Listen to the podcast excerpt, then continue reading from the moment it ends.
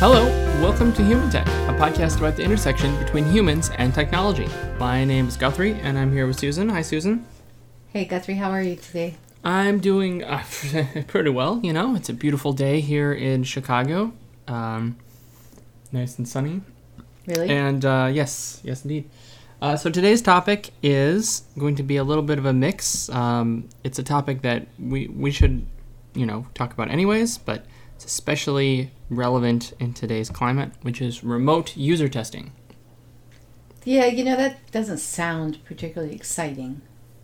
Well, But- if you're into user testing, I mean, um, Actually, it's not remote user testing. You have it wrong. oh, okay, I have today's topic wrong. Remote user research. Ah, remote user research. Okay. Because user testing is just one part of Part it. of u- of user- Yeah, yeah, yeah. I Mm. want to talk about Mm. I want to talk about doing all kinds of user research, but doing it when you can't be in person with the people that you're researching. So this is this is a trend that even if COVID had never happened, we probably would have talked about at some point. Um, it's become really unless you're you know maybe you're making like medical devices for doctors in room or you know a, a, an in-person experience um, to do as much as possible remotely has really become the trend in the industry and why is that Is, was that a rhetorical question, or are you asking me? it's yes it's a rhetorical question i'm throwing to you Oh, well, you know, There's, it's a I- one. It's a it's it's a two word answer. sit. Oh, now we're doing a guessing game. It's It's cheaper. cheap. Yes. no, no, Yes. no. I yeah. See, I don't know if I agree with that. I you you don't you don't agree with me? I Because I feel agree like I feel like all of our clients they're always doing remote stuff because they can't afford to do in person stuff. I don't think. I think it's a lot more complicated than that. Okay. All right. So then I will I will uh, cuz I I'm going to I guess I guess my hill I'm standing on is that it's cheap so everyone wants to do it and then they sort of justify the benefits later. Um, it can be cheaper. It might not be cheaper. All right. So let's let's let's I'll I'll, I'll let you I'll let you start from the beginning then. Okay. Well, you know, and it, it is it is trendy. I mean, yeah, regardless of of COVID and and everyone you know working from home and not getting together and and so on, it's true that it is trending. Um, however, there there was a lot of user research done in person before this and i think that it'll probably there'll probably be a lot of it done in person after this but anyway we can talk about you know what it is and what the challenges are of doing user research remotely what the advantages there's actually some advantages of doing user research remotely and and so on is that what you that's what we should we you just want me to dive in right Yes. all right So you so should start with what What? is remote user research? Okay, what is remote user research? Remote user research is when you are doing any kind of research on your target audience and you are not in the same room with them. That's what I'm going to say. So, um, Really? Okay. yeah, yeah. An So- interesting. That's an interesting definition. It is, it's a weird definition, I know, but it kind So- of, yeah, go ahead.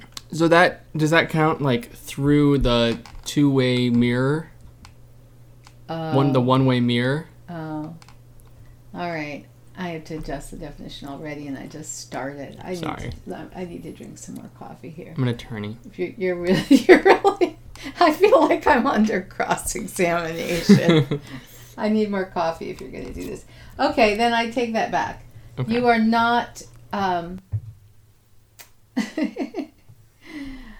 you are not in the same building. Can I do that? That I- seems a weirder definition. I think broader would work better. What's broader than that? Why are you limiting limiting limiting it by the physical space? Why don't you just find it in terms of the interaction between the people? because I because actually I, I don't know that it does it is defined by the interaction between people so let me tell you about what i think are the different kinds of remote user research and then Oh, how, how, about this? How about this? what Because usually, even if you're in the other room, like like with a two way mirror, like you're observing the person directly.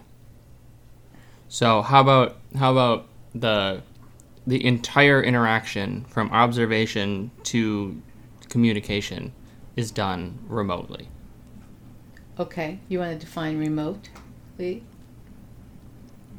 Uh, because that's what i thought we were defining was what does remotely mean Uh, re- remotely, remotely would be like, uh, I mean, if you if you want to do different building, I suppose that that technically works. Um, but just like all the communication is done over, you know, some sort of electronic communication interface. There is no, yeah, there's no like I can't hear you from the next room over. I'm not Yeah. talking to someone who's in the other room. Like, you know, there's no like I couldn't like run in and interrupt anything. right okay I, I i can i can work with that Okay. So there's all kinds of st- but but but having given that definition, it, it's a pretty it's still pretty broad. So there's a lot of things that you can do. A lot of user research you can do. The, how did you define it again? It was the the communication. U- user all- research that's done entirely um, sort of without any uh, uh, physical interaction. So the entire Right. the entire the entire, the uh, entire research is done through right. and communication Through is done through electronic electronic means. means. Okay, I can go with that. Wow, you really do have your lawyer hat on today. So let's can let's walk through a bunch of examples, and and I actually uh, break it down into the following things. I have like three main buckets. Okay, so I have remote moderated, remote unmoderated, and automated. Okay, so Okay. Remote those definitions. remote moderated means you are whatever research you're doing and this could be interviews it could be what we think of as usability testing you could be interviewing users you could be interviewing stakeholders right all of that you're doing the research uh, in real time synchronously okay but you're not physically present. So I might be doing I might be doing an interview with you that I would might might maybe I would do it in usually I would do it in person, but now we're doing it over in over the phone or we're doing it in a video chat. Uh, or I'm I'm conducting a user test the same way I always conduct a user test. I have tasks I ask you to do, and I watch you do those tasks, but what I'm watching is I'm watching, for instance, again on video chat, you're sharing your screen. I'm watching what you're doing and listening to you talk as you are doing it, right? So it's synchronous. And I think that's uh, the easiest, you know, if, if we're going to talk about, you know, all right, we're used to doing our user research by being in the room with people and now we need to transition. Doing it the way i just described remote moderated i think is the easiest transition. I mean it's it's really and we'll talk about some of the things you have to do differently than you're used to if you're if you're doing it remotely but it's really similar to whatever it was you were doing before assuming you were doing some user research before so remote unmoderated means you're not there to moderate the session. And so that means that it's asynchronous. So it's not happening at the same time. So you're setting everything up ahead of time. You've prepared all of your materials ahead of time. And you are not present when the, the information is being collected. And usually this means you're doing a remote unmoderated user test, which is probably what you were thinking of when you introduced and said, let's talk about remote user testing, right? Um, and we'll talk about all the tools and all the different ways this is done. So that's bucket number two. And then bucket number three is what I consider. Well, let me back up. To me, remote unmoderated also includes doing surveys, right? So I prepare all the survey ahead of time. I send it out. The people take the survey. It comes back to me. Uh, also, besides regular user tests, remote unmoderated mode would include doing. Uh, there are tools that let you do card sorting and tree testing, and that can all be done remote unmoderated. Then there's the automated tools, and this would be like this is you're collecting data on people. Uh, there, it's not like you're doing a particular study and you have to set it up. This would be like just collecting quantitative data, heat map, visits, clicks, throughs, um, that kind of thing. Now, I have a question for you, Guthrie. Yes. Which, which bucket would you put A B testing?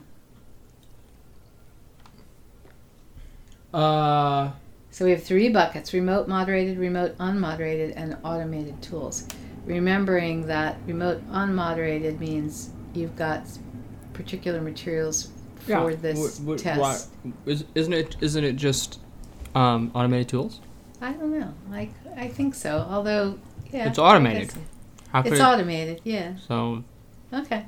I just wondered. I wasn't sure whether to put it in remote unmoderated because, you know, you have to prepare material ahead of time, but it's not like you're preparing a particular user research yeah. study. Well, just... I mean, there are different ways to do A/B testing. This is true, but the, yeah. the the normal way that most people think about it is, well, I'm just going to load queue up sort of two versions of two website code and, let, and, and have and have the software kind of decide visit. Yeah. you know which one and try yeah. to try to maximize something right. that's where i put it but i wanted to get your opinion. Yeah. No i think that's right. All right. So anyway those are the kind of three buckets. So um do you have any comments or questions on that or you want me to keep rolling keep going. No i think i think that makes sense you know. Um they they you know the automated tools automated tools is interesting because a lot of times they're they don't really feel like user, user research. research yeah because it because it just it's just like it's like, like quantitative analytic data yeah like would you would you consider yeah. number of time you know uh like like number of times someone looks at a certain you know uh click you know, click does a click through of a something and you have that data, it's like, well, you know, 11% of people who get to this page, you know, click on this click picture. on this, yeah. Is that user research? To me, I would, I would, I do consider that part of user research. I mean, I think it's, I think it can be used as user research. Okay, so I think it's part of the toolkit.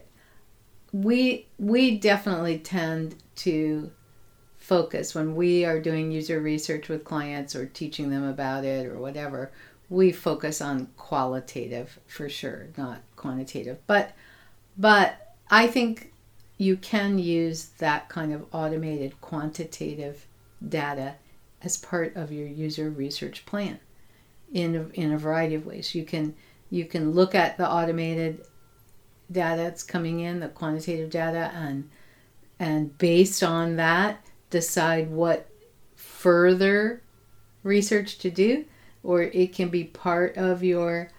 Um, you know, you might you might have done. You know, sometimes it's the so sometimes that what's going on in the quantitative data makes us want to dig deeper with a particular user research research study. Sometimes it's the opposite way, where based on our qualitative research, we decide, wait a minute, let's go look at what those numbers are because this is what you know our small sample of qualitative is telling us and so we'd like to see what the quantitative data says. So i i to me it's part of it.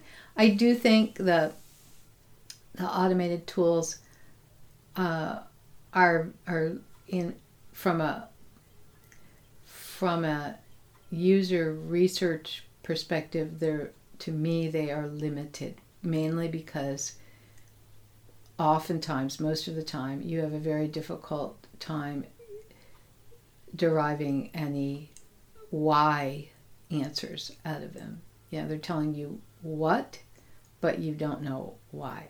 So everyone's clicking on that picture, or everyone's, you know, no one's clicking on that. And it's like, okay, why? I don't know. So to me, it's, you know, as a user research type person, I always want to know the why. So that means I'm going to tend towards qualitative. But, but I, I think it's still useful.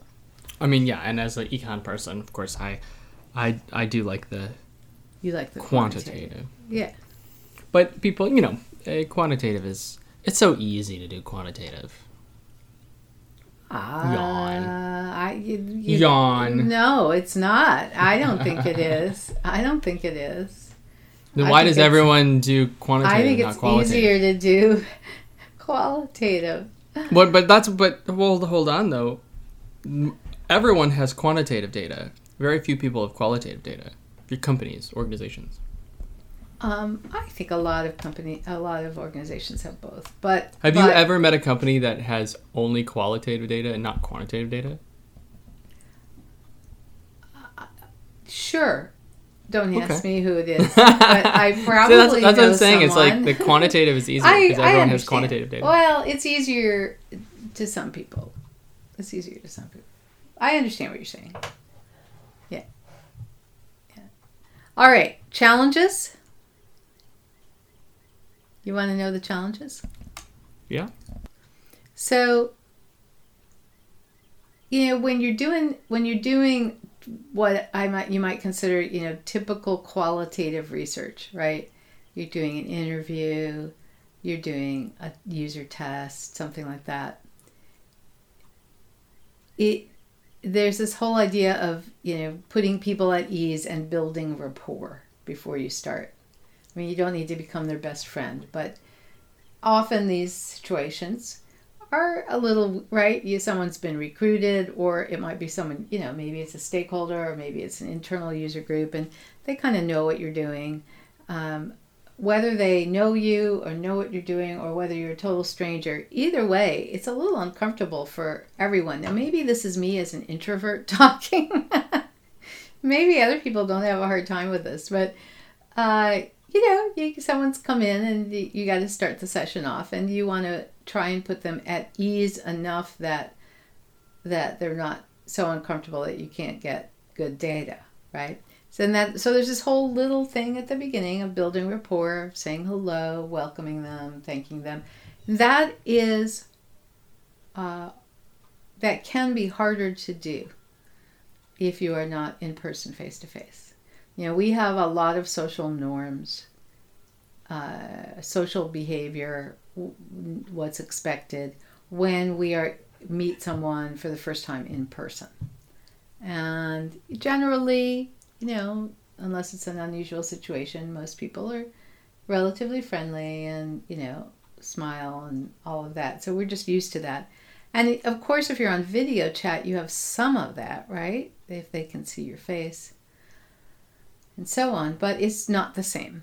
And um, it's also true that in a significant number of times where you're doing, for instance, a remote moderated interview or a remote moderated user test, you might be on video, but they might not be. It's actually really common to, in fact, I would say most of the remote moderated interviews and user tests I've done uh, the participant did not have a camera on. And this is for a variety of reasons. Um, a lot of people, uh, I mean, these days, you know, webcams are becoming really common because of COVID, but not everybody has one. And pre COVID, even if, and even now, it, if you have one, you may not want to turn it on. And if I if I don't have to, right? I mean, if I've been recruited to do an interview with you about your product, uh, I might not want that camera on. And if I'm required to have the camera on to do the interview, I might not agree to sign up. So uh, people don't like turning the camera on. and being you know when it's it's a stranger so you may lose that kind of you know being able to see them and then it's harder to build rapport. So that's one thing. Another thing is you may not be able to control the environment. Uh, so and and that's a i mean that in a whole bunch of ways. So um, not only control control the environment. Well, yeah, control the environment is what I mean here. Like, um, uh, they might be in a noisy place. Uh, they might be interrupted. They might. Um, uh, you know, they they they might. Ha- you can't control their equipment, so their microphone is bad and you can barely hear them. Um, they're, uh, you know, all kinds of things. If you had brought them into your office for the session, you would have a lot more control over what's going on. And you have much less. And that may make it more difficult. Uh, you may require them they may need to download a prototype or have access to a prototype or uh, on their phone or their desktop or their laptop or their tablet. And maybe that doesn't work. It doesn't run as expected. Um, you know, they don't have the right browser uh, or whatever. There's all kinds of um, that kind of glitches that can happen and you're not there to help them fix it right i mean you might be trying to help them remotely but that may make it difficult uh, we talked before about not having video and the harder to build rapport but it also means you, can't see their if, if the video isn't working or if it's at a weird angle you may not be able to see their facial expressions which gives us a lot of information uh, you may not be able to collect info on context of use, right? So as you mentioned, you know, you, if it's a product that's being used in a medical clinic, well, maybe you're not in the medical clinic now. So any con, you know, if you if it's important to get context, you may not be able to do that. Um, let's hmm. see what else that we have. Uh, and they may have a bad internet connection, uh, you may only be able to collect data from, you know, the, who you're collecting data from may not be as representative because of this, and that's always an issue. You know, are you are you talking to representative people? But you know, there I, I live in rural Wisconsin, right? And there's there's still a significant number of people here who don't have high speed internet. Right. Uh, or um, someone was telling me yesterday they were doing user research and uh, the person they were interviewing uh, had to cancel because it was raining. And their internet doesn't work when it's raining. We have we have this problem up here. It's actually a, a, i'm serious. It's a uh, there's there's weather related high speed internet issues around here. Um, there are people who don't even have they they not only can they not get internet, they they don't have reliable uh, mobile, and if it's very wet, their landline goes out. I mean, they're just you'd think in the year 2020 this wouldn't happen, but it does. Um, also, because of all these possible problems, uh, you may not get through as much of the test or the interview questions as you thought you would. Right. Right. Uh, so that's another thing is you you may not get through as much. Now, if you're doing um, uh, a lot of what we've been talking about, you know, would apply either mainly to the remote moderated and maybe to the remote unmoderated. If we turn to the challenges of the remote unmoderated, um, you know, you're, you've prepared things ahead of time and now they're going through it, whether that's a card sort they're doing with a card sorting tool or a user test they're doing with unmoderated user testing tool or survey they're answering and so on. Um, you're not there to answer their questions or to help guide them if they interpret something incorrectly and they've gone off on some weird tangent and you know you can't bring them back. Uh, Uh, you can't ask follow-up questions right? What do you mean by that? And so that's definitely you know is can impact the, the data you get. So those are some of the challenges i've got on my challenge list. So it sounds really bad and we should just end the episode now and say don't do it. No of course not. Do you have i'll tell any, you why. I'll why? tell you why. Tell me why guthrie. Of all the benefits are there benefits, Guthrie? There's so many benefits. Do you have any more challenges you want to add? Oh, um, I think the people who do the research are not as good remotely. Did you did you talk about that? What do you mean? I think you mean it's harder. people who do remote research are are bad researchers? no, no, not at all. I think people are better in person. They're better in a room. They're better at communicating what they usually. I, I'm sure you'll you, you'll maybe get to this, but um, I feel like I feel like there's more time for confusion. Um, more like I don't know. I feel like they develop a better rapport with the people, make the people. If, if you're in person, you care more. Maybe I'm wrong. Hmm. Um, but I, I, just think that in in my very limited experience seeing user researchers do remote work, yeah, it just kind of feels like, oh yeah, the remote work's fun. But if they get to do like an in person one, it's like a big deal. I see what you're saying. Yeah. And like that's like, oh boy, we're doing we're doing in persons today. Whoa. Now, there's one thing I do want to say because uh, we're shifting into uh, the advantages, and I have had the experience. Um, there was one user research study I was working on uh,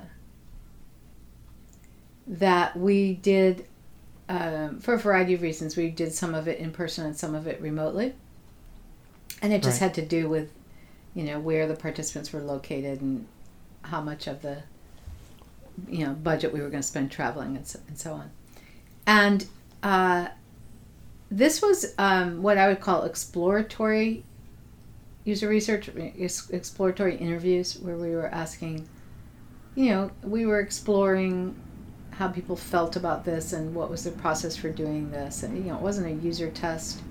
Um, it was kind of an open-ended interview. And one of the things I experienced that surprised me at the time, and then when I thought about it, it was like, oh, that makes sense. But at the time, it surprised me, which was people opened up a lot more when they were for the remote interviews rather than the in person interviews, which I, was not what I was expecting, or I hadn't even thought about it. But I found that when we were, because we were doing these remotely, we did not have video uh, on the camera on the person. I don't believe we had video camera on us either. So I think we were we definitely had screen share because there were times when we wanted them to, to go to the to the website of the brand we were discussing. Um, but I felt like, uh, and it was interesting because I, you know, at the beginning, a lot of them were quite guarded and weren't sure where it was going. Uh, and then people would loosen up and open up, and then they'd really start talking. This had to do with um, the experience of shopping uh, in a particular, you know, for it was for clothing and and apparel, uh, apparel, clothing, shoes, that kind of thing. And but we were trying to dig into their perceptions of the brand and what they, you know, we were asking questions like, you know, what what makes you feel like a company appreciates you? And what you know what uh, you know do you like shopping online? And they were you know it was a kind of personal experience questions. And the the ones that were remote got just got into all kinds of emotional things about how, you know, I mean, just remember people talk. It's one, you know, people talking about things like, you know, I I eh, since my daughter's gone into her teen years, you know, we never do anything fun together anymore. But but shopping online together, that's something we can do and I can get her to come sit next to me and we have fun. And this one was like almost in tears because this meant so much to her. And I would get I'd have many more of those conversations with the remote people than the in-person people. Hmm. And I Okay, think it so- was so- so because you- so you you know they you weren't it's looking better. at them. They didn't feel as vulnerable. They felt like they could start to open up. Mm. Anyway, that was my experience. Maybe it was just one anecdote. I don't know. All right. So it's possible advantage. I think. Sure. Okay. So other advantages. Um, Well, so that yeah, well, hold on, ahead. but that doesn't necessarily negate what I said. I I said that the researchers kind of bring their A game in person, yeah, but there are so many advantages. You- The the but but it, it might be better for those who are the for the users for the are- participants. for the participants. Mm. So, um, yeah, I, know, I maybe I'm wrong. Yeah, but- no, no. I understand what you're saying. Yep. So, uh, other advantages. You know, you mentioned at at the top about money, right? So Yeah. yes, it can be cheaper, and the main reason it would be less expensive would be um, you don't have to go f- flying around everywhere, right? To to do these, you don't have to uh, rent facilities, right? You Right. don't have to. well, this is why this is why it's cheaper, right? Yeah, yeah, yeah. So it definitely can be cheaper, but the the issue, al- though, also might be you you've got to sometimes it might be harder to recruit people, might be, and so you might have to pay more for the people you're recruiting, or I have some I have some clients who normally would like recruit from their customers, you know, or recruit from their employees if those if those are the users. And that's tougher now and they're they're deciding for I was talking yesterday to a client who said, "Well, we may not be able to get our the people we usually get. We may have to you know, pay a panel." Hmm. and so that's a cost that they don't usually have. And you may have extra uh, cost for tools.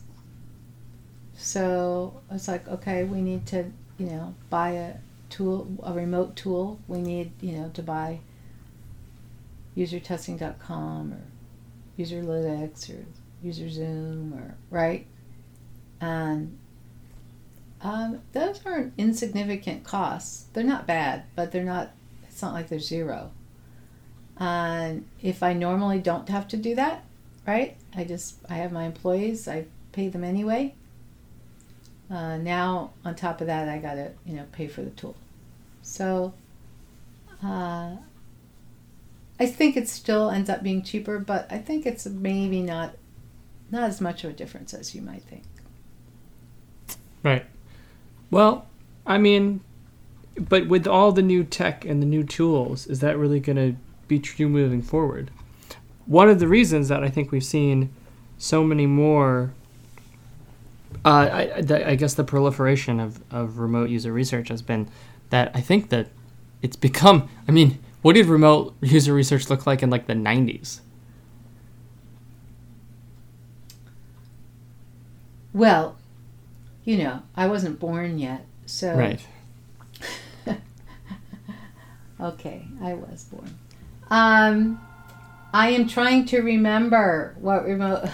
I'm just saying, but like, there's so many like now. The, the tools, Yeah, we didn't. around we we did. bandwidth. We could do phone interviews, We were doing phone interviews.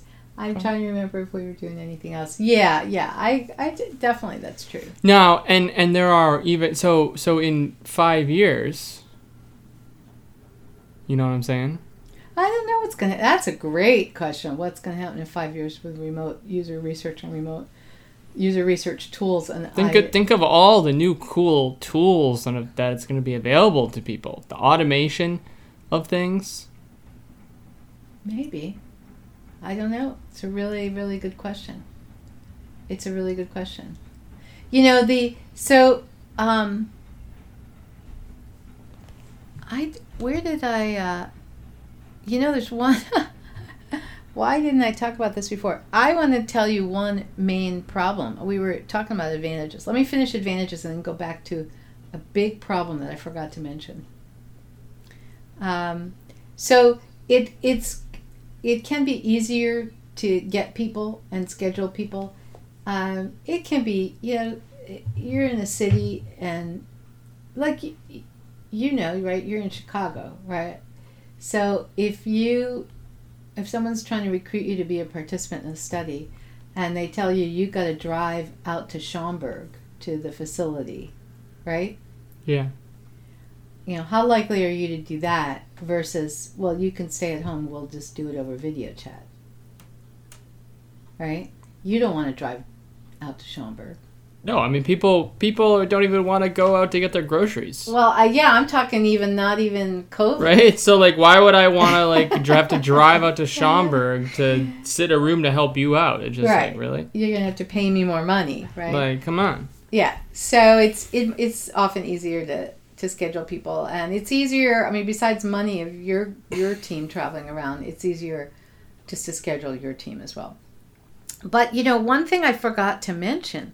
Here's an interesting problem. So I want to talk for. I guess I forgot to mention this because I was going to talk about it when I got to tools, which is I'm rolling into. Um, so you know, some of the some of the user let's talk about user re, remote unmoderated user testing tools like uh, usertesting.com and you know we've so there's several of the user testing tool companies that we have worked with that we've partnered with and so on uh, and it, um, am i allowed to to just list their names the ones that are kind of partners and friends and stuff Sure. Okay. So we do a lot of work with usertesting.com. Really, really like those guys. They're they're great. We've done some work with User Zoom. Really like those guys. They're great. And we've done a little bit of work. You haven't, but I have with Userlytics, which is another one, and they are they're wonderful too. So those are three uh, uh, particular remote unmoderated user testing tools. Uh, also, I've done work. I mean, I've used a lot of other tools. Um, TechSmith, which does Morae, um, has Morae, which is software for user testing. Uh, also, um, Optimal Workshop, which has has great tools for doing card sorts and tree tests and so on. There are uh, m- many more companies out there these days. There used to be like one or two, and now there's like a lot. And they're all kind of similar and all kind of different in terms of the features and the capabilities and you know what their strengths are and so on. Um, for the remote unmoderated tools, if anybody listening is not really familiar with those, basically uh, for user testing, what you do is you set up your uh, scenarios and task questions that you want to ask, and uh, very easy to set them up. You uh, can and and you know you have your either URL or you can send them to a prototype or it can be on a phone, um, and uh, the per, the participant uh, is using you know this special software that then records uh, at least their screen and their voice. Some of the tools have the option that you can also record from you know a camera or webcam remotely unmoderated. Um, some of them don't. Uh, and so what happens is the participant uh, is looking at the instructions and they're looking at the prototype or the website or the app and they're doing the test you've asked them to do and they're talking out loud and the whole thing is recorded. And typically it's going to run about 15 or 20 minutes. That's about as long as you can really do remote unmoderated which is you know usually if you're if you're in person uh, or even at least remote moderated you could probably go 45 minutes maybe an hour but if it's unmoderated the best practice is to do like 15 20 minutes. And then this you you get the videos and then you watch the videos. And that's that's your test. And there's all you know two different tools have different things. Like you can uh, include as survey questions and they'll give you that data. You can uh, tag the videos at various points and do highlight videos. So you can you know pull uh, from all 10 participants pull out the video where they were doing task three right Right. uh, you can um, uh, some of the tools you can get a uh, written transcript of the audio which can be really helpful so And I'm sure once like with more AI, it like- will be able to do more yeah, you take you take you take a. Google. It's not open source yet, but assume there's like the the Google API that lets you to do real time, accurate, truly Yes. accurate transcription. Yes, yes, no, that's happening already. so, the and like I said, the different tools do different things. Now, here's the interesting challenge. Some of the tools include, as an option, their panel of participants. So uh, many of the tools do this, where you pay a fee. Um, uh, usually, it's a, it's a little less expensive than if you hired a recruiting firm to recruit people. But you pay a fee uh, uh, for every person that runs the test, and the there's a panel of people, um, you know, all over the world, and you can specify all kinds of things. Uh, we we had a client recently that um, uh, wanted to specify uh, electrical contractors, and I didn't think they were going to get be able to get people from the you know stock panel, and they were. So all kinds of things that you can y- you know different different ways to screen, and then you you know you these people on the panel they have been trained in how to do these tests and how to talk out loud. So that when they're using your product they're talking out loud and you can hear what they're thinking and why they clicked on that and so on.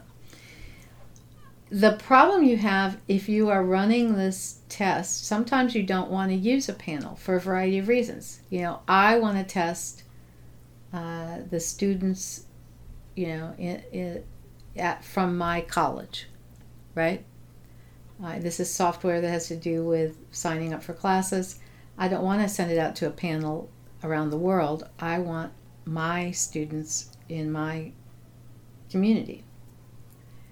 Well here's what happens when you are using participants that are not you know used to doing this.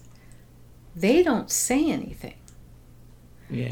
you see i went through this recently with a with a client who it wasn't students they were they wanted people who do grocery shopping uh, in a particular geographic area and so they didn't use a panel they actually you know did their own recruit and it sent sent the it was an unmoderated test and they set it up and they you know got people who were willing to participate. I think they gave them a gift card or something. And and it was video after video after video of people. You could see them. You you could see i mean you could see their screen. And they were clicking and they were doing the task and they did not say a single word. So you had no idea what they were thinking or anything, and it was really not useful. You you would have gotten the same data just from analyzing click through data. you know, it was like Yeah. hardly anything useful out of that, and that's that is and and in this particular test that I was watching the videos for, it said at the beginning of every task, make sure you know you talk out loud about what you're thinking as you do the task, and no one did. So that I think is a real challenge. That's a that's a I forgot to mention that in the challenge, um, which I think is a, why sometimes people just go ahead and use the panel, right? Because the panel knows what to do. But you know, uh, the panel, that people, even if you do the right screening and so on, are they really totally representative? Mm, You know, I think that's Right. that's tricky. So that I think is a is a definitely a challenge. Hmm. So we talked about tools, right? We talked about uh, Optimal Workshop and other kinds of. There's other. I mean, User Zoom does card sorting. There's other ways to do card sorting. Uh, we talked about unmoderated user testing tools, um, and then of course there's all the if you're doing, you know, you don't need a, a user testing tool if you're doing like interviews. You've got, you know, Microsoft Teams and Zoom and Cisco and right. I mean, there's all all the video chat uh, software works well. Right. Um, then you have all the tools for heat maps and click throughs and A/B testing, and then we haven't mentioned. I have on my list here. I'm looking at um, surveys. So we haven't mentioned surveys because you know what I think about surveys. you love surveys. I don't. like Surveys are definitely your f- most favorite thing that you do. No, they're not. Although I have to say, I really enjoy critiquing survey questions. I was I was talking to someone the other day, and I mentioned the fact that you know how you know well. You probably do. You ever answer the phone and someone wants to ask you? You know, they're doing a survey, and you go through. Uh, it? well, so hold on. A survey, or are they doing um, like uh, like a poll? Like like, have you heard of the Illinois district attorney's race? What are your thoughts? You know, like doing like like the like a survey. the survey. Yeah. But like a political, like statistically no, even, significant. Yeah, no, well, yes and no, or even just a survey not that's not political. I I figured you probably don't do those on the phone, because you I probably don't. always answer. You do. You answer your phone. I I'm such a weirdo. Oh, I Oh, I love doing it. Uh, that, that's my favorite. Look, you have to remember, some of us don't live in a swing state. Oh yeah, I live in a swing state. I get no calls. Oh, I get oh. no So- like. You're probably getting like you have a landline in. Yes, I have a Wisconsin. landline in a swing state. It is. It must be And it when it gets close to any election, whether it's primary or local or yeah, and oh, it'll be really bad when uh, yeah, I've been in some of these polls, the Marquette poll and the whatever poll. They because now now normally I don't answer the landline. I don't even know why we have a landline, and I don't usually answer it. But every now and then, especially as it gets close to an election, and and the phone is ringing off the hook. I now I think it's kind of fun. You know, if I'm in a fun mood, I'll answer it. But the thing is, you do not want me on the phone. I, I feel bad. I feel bad for these people because some of these surveys that they're asking, whether it's political or not political, because sometimes it has to do with products. Um, you know, they're not that well designed. The questions and the answer choices. Uh, Some of them are m- better designed than others. And I do this for a living. so, so you get me on the phone and you ask me a question that I think is poorly designed. And I'm, uh, you know, and so then the poor person on the phone, right? I mean, they didn't design it, right? They're getting paid, you know. They read the questions, so I know they're reading the questions. Uh, they're And so- absolutely reading the questions, and so they'll read the question and they'll read the answers, and then I'll say, "Well," Yeah, I don't think that that question makes sense. Because and I'll oh go no. Oh no. and So what I do is I try to I always try to like make them laugh oh my god, you because I know I know they have to ans- ask the question. How do you make them laugh? I always make them laugh. How? Um I don't think there's the people I I'm on the phone with. I don't think there's anything I could say that would make them laugh.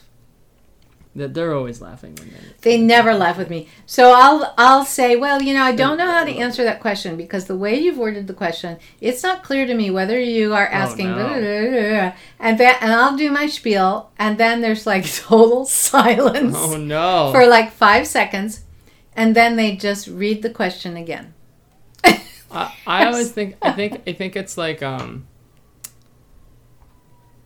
I think it's for me it's sort of like I talk to them about like they they're it's like on a one to seven scale and uh and I and I'll be like, well, they get like a four out of five, and then it'll be like, and they get a zero. And and then they, but I don't say it angrily. Like it's like a joke. I Oh, know. yeah. I always get I always get them to laugh. I, I can't get explain it. I get They the- love me. I get the very serious people. But anyone don't. on the phone uh, loves me. I always get told by customer service people that I'm like the the, the best person they talk to all day. Well, you are nice to customer service people, unlike me. Yeah. it's it's amazing. I always get the best deals.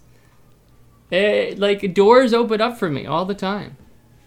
You just gotta know the game Oh. and know that they're playing the game and like you know they want to help you, but they can only help you with the game by playing the game. So you play the game, they'll play the I game. I think. I may need to take some lessons. I have tried. I have tried from you. I have tried over time to use some of you know to be nicer, and I have. I sometimes I've been really not nice, and uh, sometimes I have to say, sometimes. Well, no, I'm going to say mean never works, but uh, sometimes I am extremely persistent, as you know, some of my customer service stories, where, um, you know, like the time. Well, now hold on, hold Yeah. on. I think I think that times may have changed. There might have been a time. well, yeah, now you can't get hold of anyone. Yeah, well, there might have been a more wholesome time when customer service was in the building, right? It was, it was you know Betty in customer service or Sam in customer service down the hall from a manager from a something, and now like customer service like you're in a phone center somewhere All right, I have and, a question. and they probably you know they they don't they don't have any authority they can't talk to anyone there's no they can't pet they can't send you to a they different can't send you. They, I've, I, they can't send you up the line anymore, which they yeah used no to. they It used to be when if you were being difficult or anything, they would say, "Let me get a supervisor on the line." Right? well but that makes sense like when we're just working day to day and someone has a tough question you know it's like hey that's kind of above my pay grade let me talk to talk to my manager because they're, they're the ones who are actually now you don't get that. yeah no never There Yeah. is So, so Yeah. back in the day, sort of a persistence, a hard-nosed attitude would get you somewhere because you could, because there were roads for you. But everyone realized actually, the the best way to deal with these people is just not to deal with So them. So is my it's my fault because I was so persistent. I'm the reason everyone has shut down. Right. So so now so like I said, it's you've got to play the game. They have they have the little script. They have like, it's almost like um, uh, you know you know those like the like the text-based adventure games. Yeah, yeah. Where it's like, do you turn left at right, the fork right, or go straight right. through the what, woods? What do what do you do next? Yeah. They they can only take a very very very limited set of actions that All are right, but I have a predetermined for question them. for you, Guthrie. In so but so so you gotta you just gotta play with them so that they can get you in the path. And if they like you, they're gonna they're gonna actually kind of give you the good the good path, as opposed to just being like giving you the crap path. okay, but here's my question. Yes. We're in the time of COVID.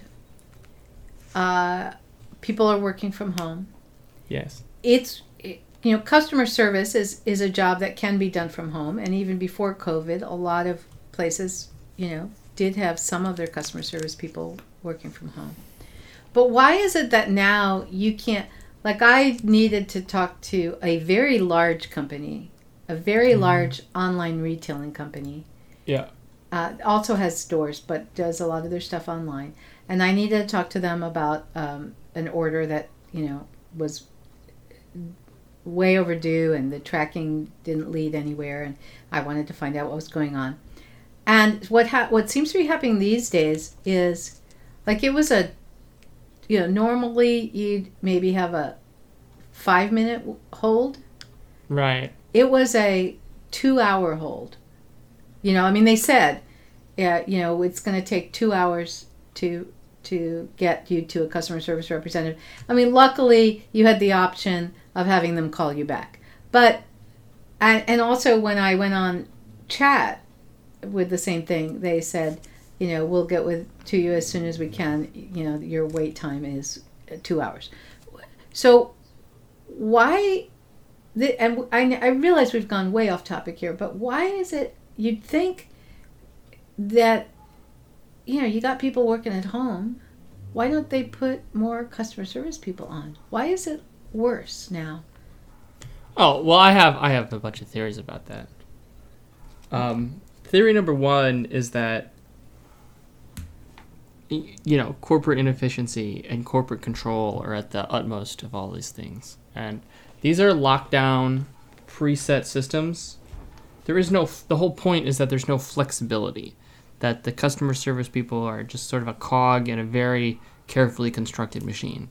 So there's no ability for them to just go home and do the work on their computer. They can't can't just use their personal line. They ha- they can't. It just it just doesn't it just doesn't so work the that way. Because they've closed down the office, that means Yeah, they have that- there's no people. there's no flexibility Okay. to have all these people working from home. That's that's guess number one. Uh, guess number two is might just be belt tightening, and uh, they've just laid off all the th- this is not line- considered essential to Yeah. the business. to yeah, it's customer service. Like this is like the first place Yeah. that's going down. Probably right. Um, you know, uh, but but I, I do think it's a lot more the, the the first part, which is corporate inefficiency, um, sorting, sending the stuff out to third parties that just do not have any capability to have this be flex or run on someone else's machine or because it's all very it's probably proprietary and it's probably very you know because Right. because you know you got to call when you call yeah, Yeah. you call you call in and It's then you true. get to you like, have to be able the to routing to well, the and you have to be able to bank look up to their the order, line. right? Yeah, all, all this all this kind of stuff. Yeah. And so there's just yeah, there's just because um Yeah.